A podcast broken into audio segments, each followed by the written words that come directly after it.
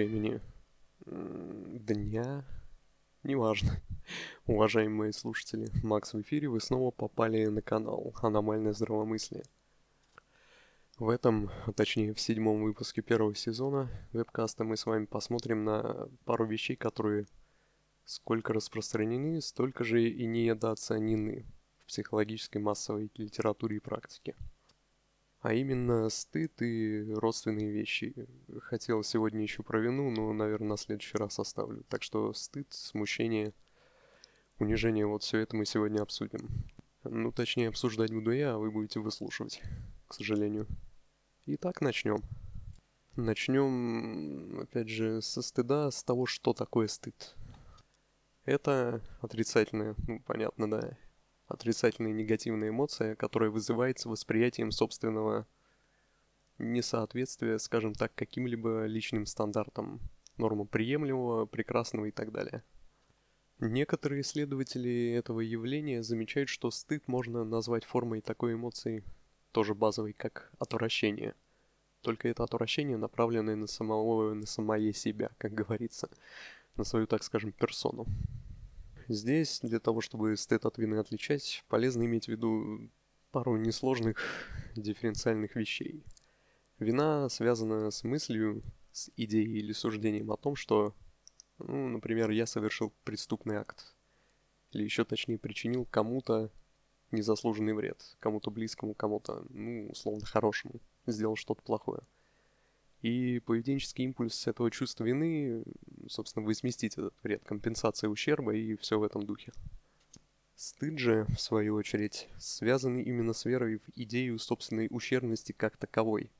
И ведущий импульс стыда — это, ну, свернуться и спрятаться, да. Об этом чуть позже еще кое-что скажу. Начал я беседу со стыда в том числе и потому, что современная психология считает это переживание более ранним в развитии ну, чем чувство вины, о которой, повторюсь, поговорим позже, в следующем подкасте или в одном из следующих. Ну, по крайней мере, в этом сезоне я вам обещаю. Ладно, продолжим. Итак, э, стыд. Можно ли сказать, что стыд – это чувство пускай и неприятное, но естественное, и имеет здоровые и конструктивные формы? Ну, все так, конечно, не считают, но лично я склоняюсь к ответу «да» потому как, несомненно, хотя для многих людей это чувство всю жизнь оставим чем-то таким нездоровым, инфантильным и по возможности избегаемым, ну, понятно, оно неприятное, но все же оно существует и в зрелом, конструктивном, продуктивном формате. Скажем, можно его называть смущение. Это техника РЭПТ, рациональной мотивно-поведенческой терапии, о которой я недавно рассказывал. В ней принято распределять эмоции в зависимости от того, деструктивные они или конструктивные, называя их просто по-разному. Хотя базовые чувства одинаковые. То есть это такой чисто технический момент. Вы, собственно, можете подобрать для себя каждый удобный себе название, термины, это не важно. Продолжим далее. Если предельно обобщить все мысли-образы, все умозаключения, которые участвуют в порождении и возникновении стыда, то можно свести их к очень простому оценочному суждению, которое ну, звучит примерно усредненно так. Я дефективное ущербное существо. Э, то есть, если начинать разговор об унижении, стыд э, может быть здравой реакцией, если некто своими собственными действиями действительно себя унижает пока не будем погружаться вот в то, что все относительно, вот мораль это такая гибкая вещь, ну, на самом деле нет, но это отдельный разговор. Пока мы о стыде как эмоции. И в этом отношении только раз что хотел бы заметить, что тут нужен довольно высокий уровень индивидуального сознания. Дело в том, что внутренние идеалы и стандарты, которые Зигмунд Фрейд тот же в свое время отнес к такой структуре психики, как сверхя, суперэго – то есть некие надличностные системы ориентиров. Так вот, эти системы ориентиров могут быть человечными, разумными и в целом, ну, как в медицине говорится, доброкачественными. Но они сами по себе такими не становятся автоматически, как показывает практика. Чаще всего в реальном опыте мы наблюдаем, что происходит иначе – любые даже наиболее здоровые, полезные нормативы, инфантильное, недоразвитое сознание, оно склонно превращать в так называемые догмы, заповеди и безусловные категорические обязательства к себе и к окружающим. да и, в принципе, к окружающему миру в целом. А основной принцип я уже в своих печатных публикациях как-то заявил, но он не мой. К сожалению, точно автора не назову, я его прочитал у Салмана Ахтара, знаменитого психоаналитика. Принцип, как различать здоровый суперэго от нездорового и, соответственно, эмоции невротические или такие продуктивные, нормальные. Иносказательно в неразвитой психике, склонной к невротическим и более тяжелым там, расстройствам психики, указанное сверхя условно больше, чем я. А, переводя ближе к человеческому языку, можно сказать так, что для такого субъекта, для невротика, некоторые его должен и надо систематически превышают по важности и достоверности его же собственные могу и способен.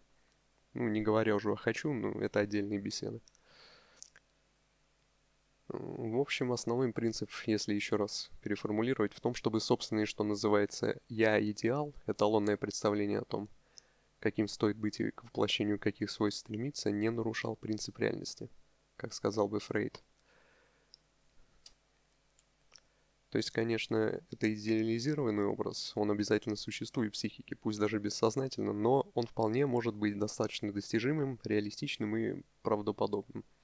То есть опираться на то, что в реальности есть, законами физики и природы в целом поддерживается.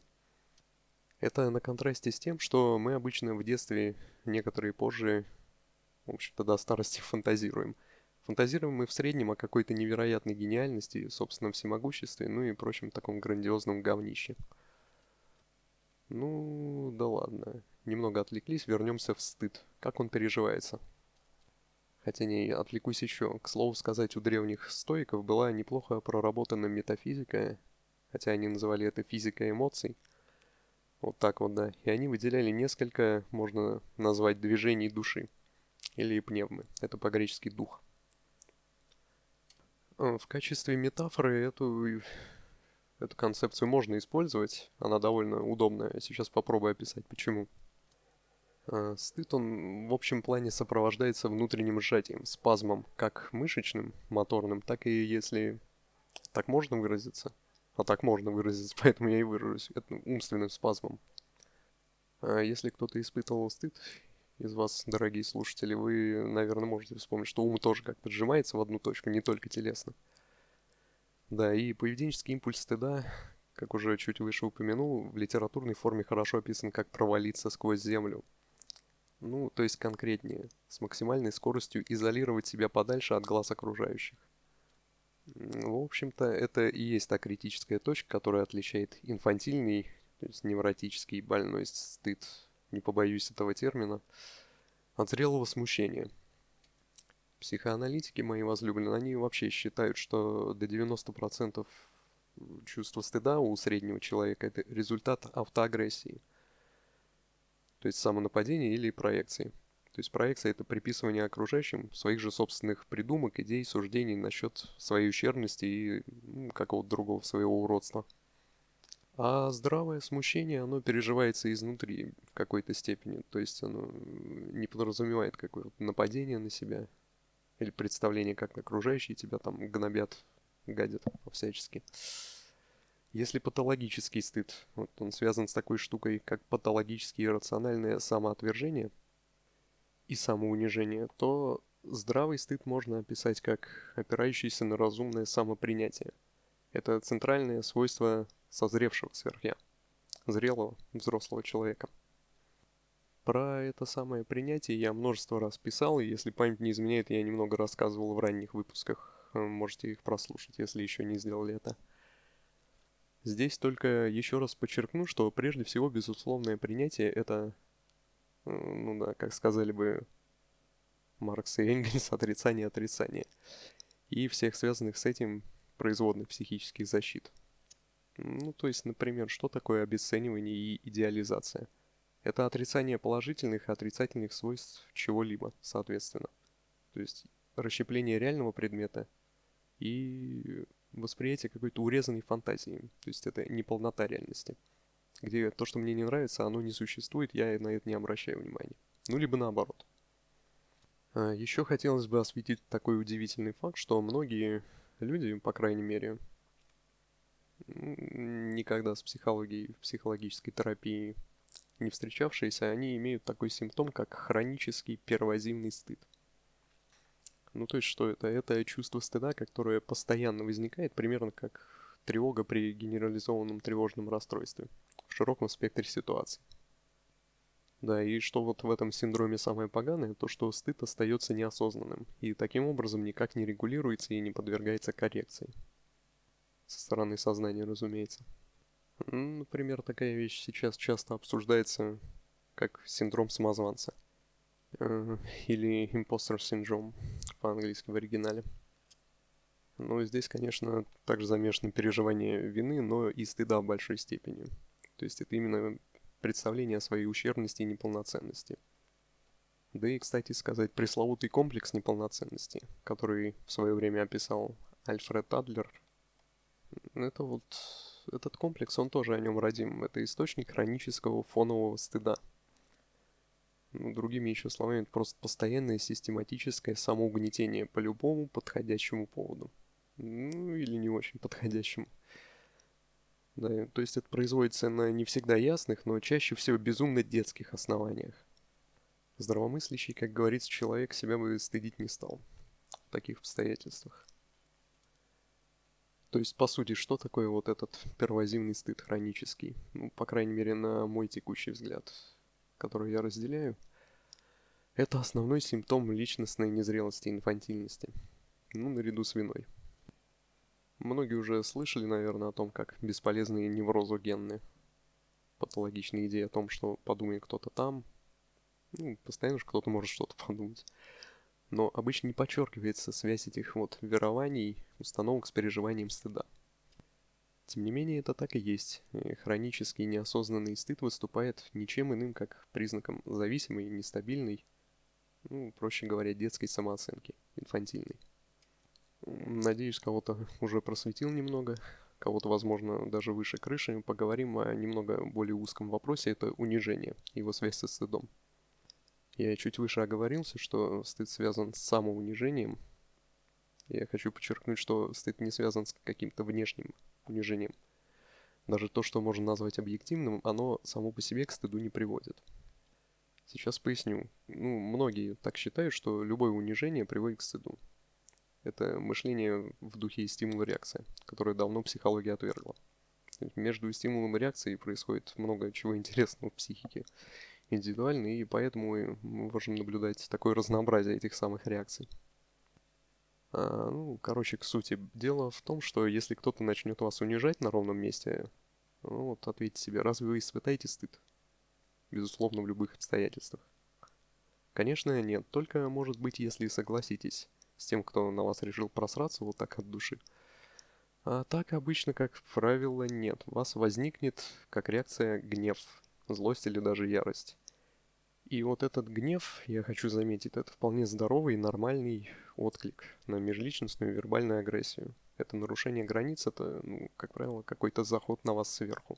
Попытка подчинить, доминировать, как это еще называют. Да, и вот даже на таком простом примере видно то, что стыд, по крайней мере, нездоровый, это результат именно самоунижения.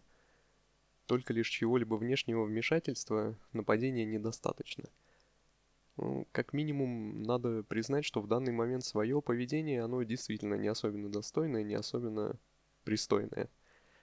Да, и сделать заключение о собственной ущербности и неполноценности, опять же. Да, ну и, как всегда, я хочу закончить на позитивной ноте.